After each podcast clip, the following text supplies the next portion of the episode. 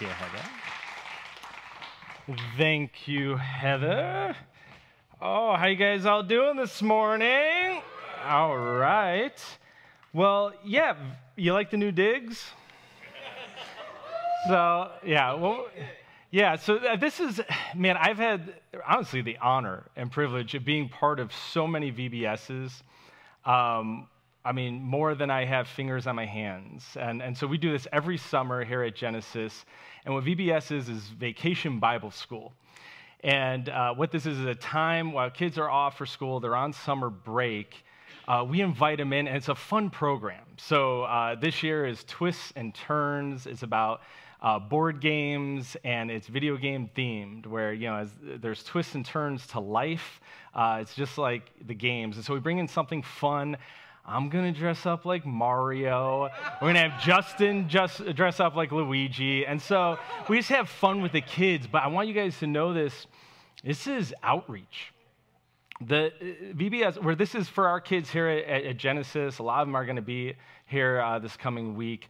This is for families in the community around us who normally wouldn't come to church. And yet they're like, whoa, you're going to take my kid for a week?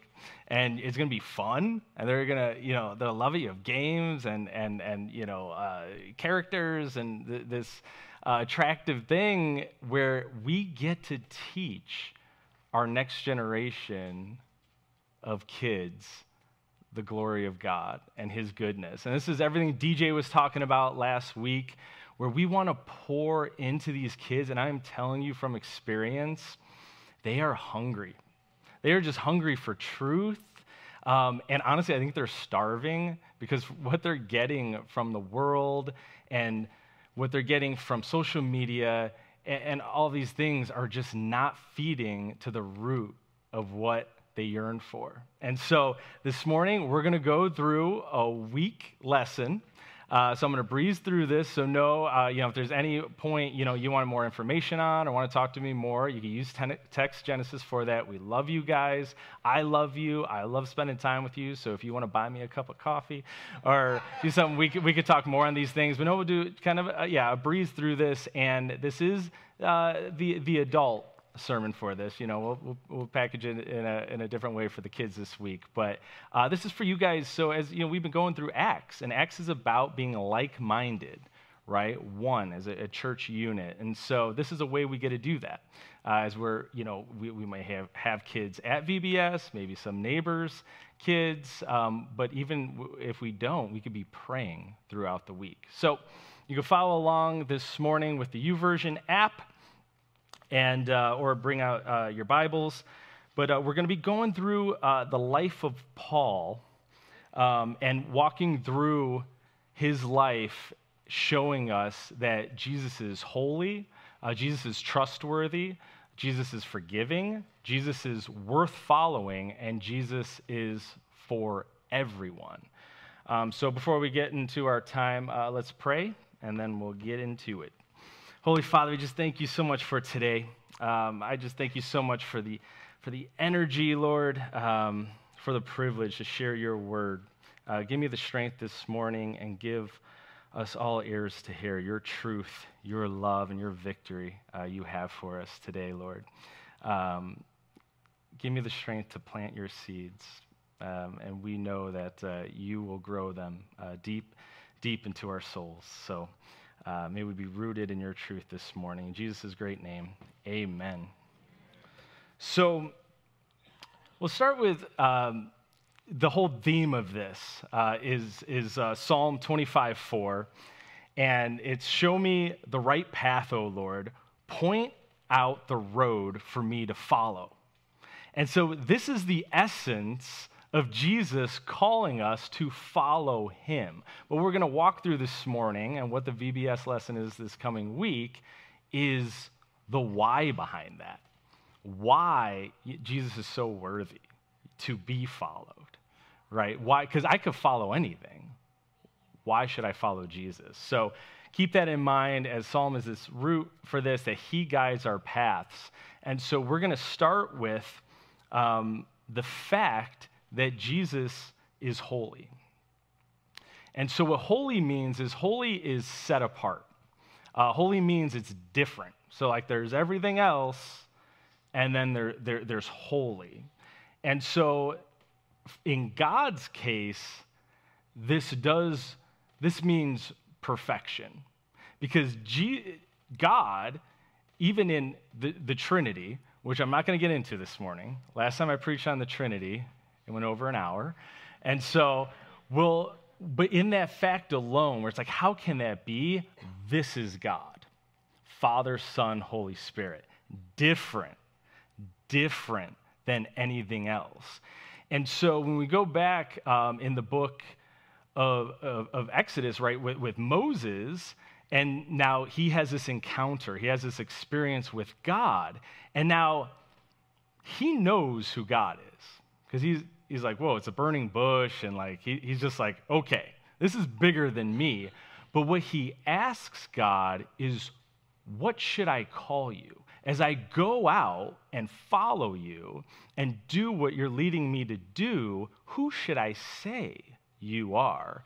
And God answers with, I am. He goes, I am who I am. And this is where we get the word Yahweh. It's a Hebrew word Yahweh from I am.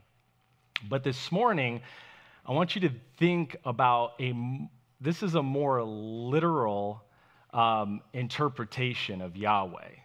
And it's actually, He brings existence to everything that exists. So essentially, what God is saying to Moses is, I bring into existence everything that exists. And that's a mindset of holy. This is how God is set apart, where God is not having to look through a rule book to know how to do anything. He is the rule book. That's where that perfection is. What God does is nothing else, no one else creates. God does. Everything else just corrupts that creation. That's the life we're living in. These are the twists and turns of fallen world. But where God is the creator of all. So the universe, the stars, the moon, the sun, the earth, all of these things are not God in themselves, they're created by God. That's how big God is, right? That's what this is all about his love letter to us, his description, right, of him and his character to us. That's how God's set apart. And that's a good thing to soak in because honestly, that's where blasphemy makes sense. Right? Blasphemy is now like this, well, I'm going to put something other than God above God. And it's like, how?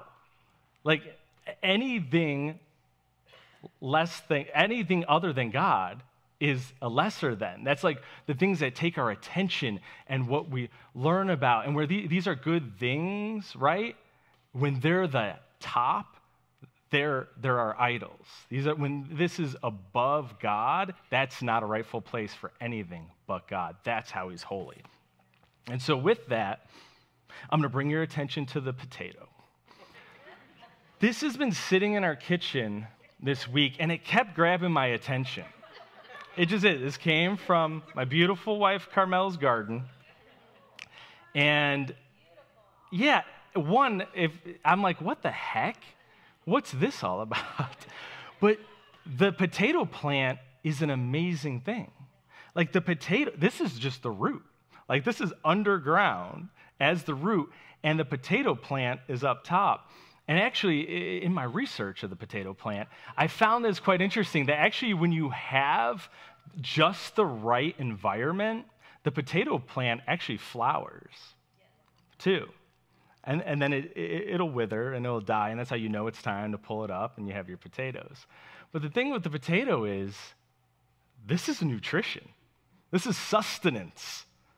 This feeds you. I mean, uh, and I were privileged enough to take a trip to Ireland last year, and so we got to hear the whole story. But I mean, through the 1700s up until uh, the Great Potato Famine, uh, the mid 1800s, I mean, people lived, the people of Ireland lived solely on the potato. the nutrients of this. And I'm just looking at this and I'm like, God made this. And in such a beautiful way. And we're like, Carmel got to sow the seed, put it in soil, right? And, and have it grow and water it. She didn't make the seed, she didn't make the soil, right? She didn't make the water. She didn't make the sun shine. God does all that. And that's really good to absorb because this is the beautiful calling of God. He calls us to tend. We have he goes, "Hey, come on. Like I'll let you right? Tend this, be part of this creation, but no make no mistake about it. The wind will blow. The seeds will fall. They'll embed in the soil. The rain will come and the sun will shine and they will grow. God's will will be done with or without us. He doesn't need us, but He wants us. And He wants us part of this tending and, and, and sharing Him to the community. And so we're going to start this journey uh, with Peter's life. Uh, Peter's a great character. I love him. I relate to him way too much. But um, let's see uh, in Matthew 4 the beginning of Peter Peter's journey with Jesus. It's Matthew 4 18 through 20. It says, One day as Jesus was walking along the shore of the Sea of Galilee, he saw two brothers, Simon, who's also called Peter, and Andrew, uh, throwing a net into water, for they fished for a living. Jesus called out to them, Come, follow me, and I will show you how to fish for people. And they left their nets at once and followed him. Real, real short text here, but I want you to notice that last line, uh, verse 20. They left their nets at once and followed him. What happened there? They had an encounter with God. They saw his holiness and not fully, because actually, if, if you're going to talk about Peter experiencing how holy God is, we would be talking about the transfiguration. Like he got to see God in all his glory, and that's to come later. But I want us to focus on this starting point. They didn't know quite everything just yet, but they knew this man Jesus was different. One, because they didn't catch fish all day, and he and he goes, Why don't you try one more time? I'm like, What are you talking about? We're professional fishermen. There's no fish in here. He's like, Ah, trust me. Okay. They lower their nets. More fish than they've ever have ever seen come up. This is an experience with God. And I can't help to think about what we would read later in the Gospels of just the encounter Jesus had with the woman at the well and how she goes back to the community around her, her hometown. She goes, Come see a man who has told me my whole life. Like, who could know that other than the, the Messiah? So, this is a bit of these encounters where God is different. He is holy beyond anything else. He is the holy of holies, the Lord of lords the Father of fathers, and this who is, is who is calling us to follow him. And now Jesus is trustworthy. And uh, as we see this in Matthew 14, verses 22 and uh, 33, um, this is the famous Peter uh, walking on water, as Jesus calls him. And so it looked like this. As, uh, verse 22 starts immediately after this jesus insisted and this was you know uh, jesus talking to the multitudes jesus insisted that the disciples get back into the boat and cross the other side of the lake while he sent the people home and after sending them home he went up into the hills by himself to pray night fell when he was there alone meanwhile the disciples were in trouble far away from the land for a strong wind had risen, and they were fighting heavy waves. So here's a storm, right? These are some twists and turns to life, to, to life right? The, it was a clear day, and now here's a storm. They're freaking out. About three o'clock in the morning, Jesus came toward them walking on water. When the disciples saw him walking on the water, they were terrified in fear. In their fear, they cried out, It's a ghost! But Jesus spoke to them at once. Don't be afraid, he said. Take courage. I am here. Then Peter called to him, Lord, if it's really you, tell me to come to you walking on the water. And Jesus says, Yes, come. You got to love Peter here. Don't we all know a Peter? Like they're in a storm, it's chaos, and he's like, Hey, let, let's do something crazy. Like during the chaos. Maybe it's avoidance, you know? I don't want to deal with this storm, so going over here. But maybe it's the safety where, oh man, there's Jesus. I'd rather be with you out in the water than in this boat in these waves. But nonetheless, Jesus says, Yes, come. So Peter went over the side of the boat and walked on water toward Jesus. But when he saw the strong wind and the waves, hmm, what's he focusing on? He was terrified and began to sink. Save me, Lord, he shouted. Jesus immediately reached out and grabbed him. Jesus immediately reached out and grabbed him. You have so little faith, Jesus said. Why did you doubt me? When they climbed back into the boat, the wind stopped. Then the disciples worshiped him. You really are the Son of God, they exclaimed. Jesus is trustworthy even when I doubt. I want you to notice this. What kind of tone do you hear Jesus saying, You have so little faith. Why do you doubt me? To Peter. Because too many times, like, we believe a lie. Like, J- Jesus is, is reprimanding uh, Peter, like, he's scalding him. Ah, in disgust. You have little faith. What are you doing? And I can't help but read this and think of my son Jojo.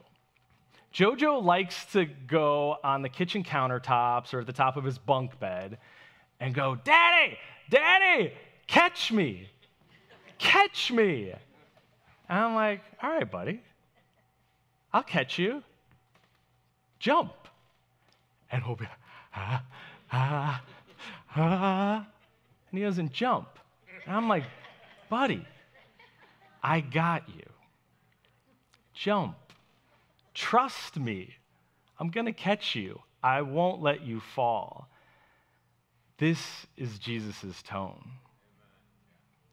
This is Jesus' tone through this because he, lo- he is our loving Father, and that makes him the most trustworthy source in this universe. Jesus is forgiving. We see this in Luke chapter 22, verses 31 and 34, where Jesus goes to Peter and says, Simon, Simon, Satan, he was also referred to as Simon, Satan has asked to sift each of you like wheat.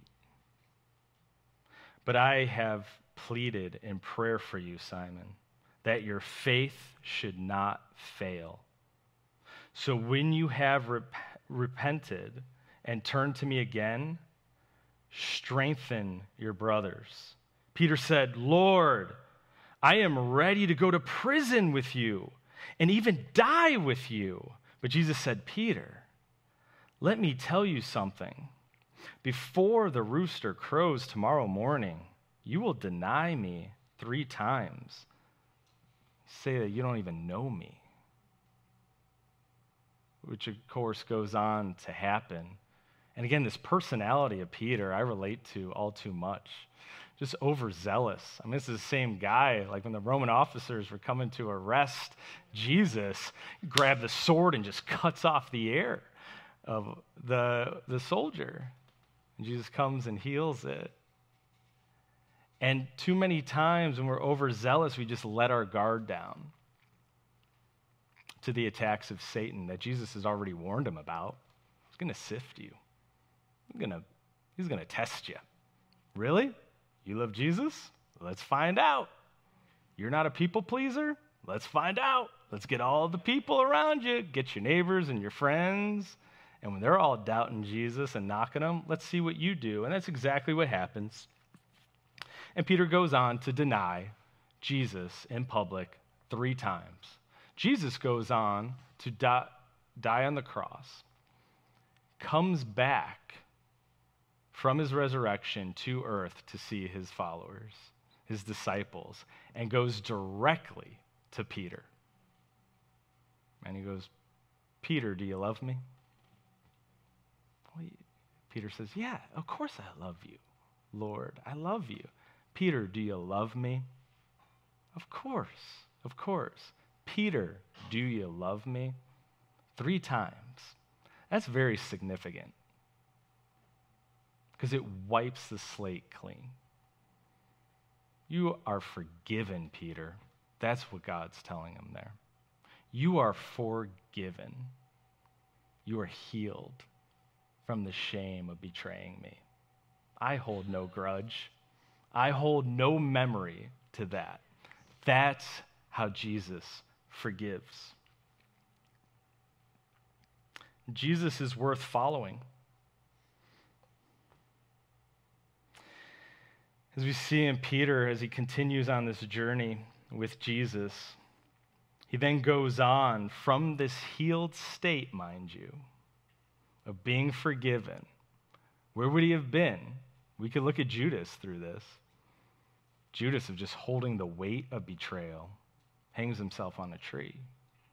Peter, healed from betraying Jesus, making amends, accepting the forgiveness Jesus has for him. He goes on here in Acts 3.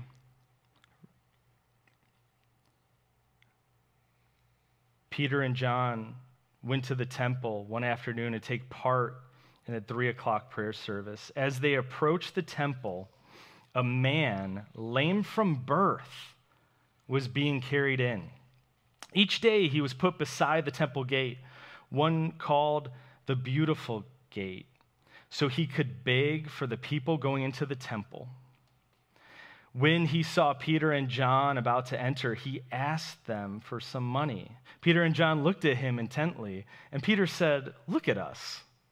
The lame man looked at them eagerly, expecting some money. But Peter said, I don't have any silver or gold for you, but I'll give you what I have. In the name of Jesus Christ the Nazarene, get up and walk. Then Peter looked Peter took the lame man by the right hand and helped him up. As he did, the man's feet and ankles were instantly healed and strengthened. He jumped up, stood on his feet, and began to walk. Then, walking, leaping, and praising God, he went into the temple with them. All the people saw him walking and heard him praising God. When they realized he was the lame beggar they had seen so often at the beautiful gate, they were absolutely astounded. They all rushed out in amazement to Solomon's colonnade, where the man was holding tightly to Peter and John. Going to take a pause there. Peter goes on through his journey of healing with Jesus to heal others. But I want you to notice this because this is consistent with Jesus' healing, his physical healings on this earth he always followed it with, I did what you could see so that you believe me when I speak of the healing that you can't see. Jesus' priority was spiritual healing, it was eternal. Because as we're healed, our earthly bodies, as great as that is, the miracle that is, we will still leave this earth. They're still temporary. The bigger picture for God and his love and grace for us and his forgiveness is of eternal significance. And Peter knows this. So as he healed, and everyone's like, oh my gosh, this guy, I know he's, he's been lame his whole life. He can never walk. He's always begging in front of the temple. And now he's walking. Peter sees the opportunity to preach, to share the gospel with the people. And that's what he does in verse 12. Well, Peter saw his opportunity and addressed the crowd. People of Israel, he said, what is so surprising about this? And why stare at us as though we had made this man walk by our own power or godliness? Again, this is the holy thing. There's only one who's truly different. For it is the God of Abraham, Isaac, and Jacob, the God of all our ancestors, who has brought glory to his servant Jesus by doing this. This is the same Jesus who you handed over and rejected before Pilate Despite Pilate's decision to release him, you rejected his holy righteous, this holy righteous one, and instead demanded the release of a murderer. You killed the author of life, but God raised him from the dead, and we are witnesses of this fact. Through faith in the name of Jesus, this man was healed, and you know how crippled he was before. Faith in Jesus' name has healed him before your very eyes. What was done that you could see is so that you have faith and believe that you are healed for eternity. And all those promises of God are true and real. This is why Jesus is worth following because Jesus is about healing. There is nothing you can go through that Jesus cannot relate to. There is no shame that can keep you from Jesus. For him to say, Oh, I don't know about that. Can't help you with that one. Jesus was hung, you know, this is the thing. Sometimes we are just so kind, and I get it.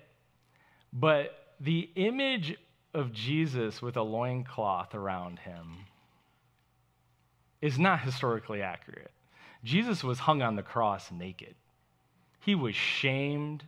He was beaten. He was laughed at. He was spit on. He was whipped. He was tortured naked by his own creation by his children. He can relate to our shame, to our grief, to our sorrows. This is the God we follow an intimate God, connected to us. He knows our pain. He doesn't pat us on the head and say, There, there. He is with us, embracing us, and comforting. He gives us that comfort through the hardest of times through the biggest twists and turns of this life. I want to wrap up with, in fact, that Jesus is for everyone. And so we have a reference to uh, Acts 10, and we actually went through this a few months ago as we are going through Acts. But I'll give you a quick reminder of this. Um, the story of Cornelius called to go get Peter. But this is where Peter, uh, deep into his ministry, does what I think I certainly am guilty of too many times, but we all fall into. That as good as Jesus is, he's mine. And he's for my friends and these people over here. But he's not for these people. And so Cornelius goes and he gets Peter, and Peter has this vision. It's that weird vision, right? The sheet with the four corners, and there's animals on it. And they're the unclean animals, you know, the cloven hooves and the pigs. And Peter is perplexed. He's like, What? So in this vision, it says, Don't call anything unclean that God has made clean. And Peter still doesn't get it. And I actually love this part because in the vision, it clarifies three times. And it shows just how God truly knows every hair on our head, every bit of our being. He's so personal. He knows Peter. He goes, I know I got to do this three times to get through to you. And Peter goes on to be awakened to the fact the goodness of God is for everyone. Jesus' life, death, and resurrection is for everyone. And that changes the game for everyone. He has this epiphany, right? Which is no epiphany at all. It's nothing of his own effort, right? It's all God's revelation that, oh, Israel is a chosen people. We're chosen to reflect God to the world so that when Jesus, our Savior, our Messiah, comes, now it opens it up to everyone. Everyone is welcome to be adopted into the family of Christ. And this is our calling. This is our calling as believers. We're the Great Commission to go out, right? We're experiencing healing from God as we journey with Him through life. God heals us, and God, through the community of the church, heals us. We're connected, right? We're one body, we're united. And now we go out and share that with everyone around us and baptize in the name of the Father, Son, and Holy Spirit. And so, in that beautiful calling we all get to do, uh, we get to celebrate that in, this morning as we are going to do uh, baptisms. Uh, we have uh, Mr. Neil, Neil here and uh, his lovely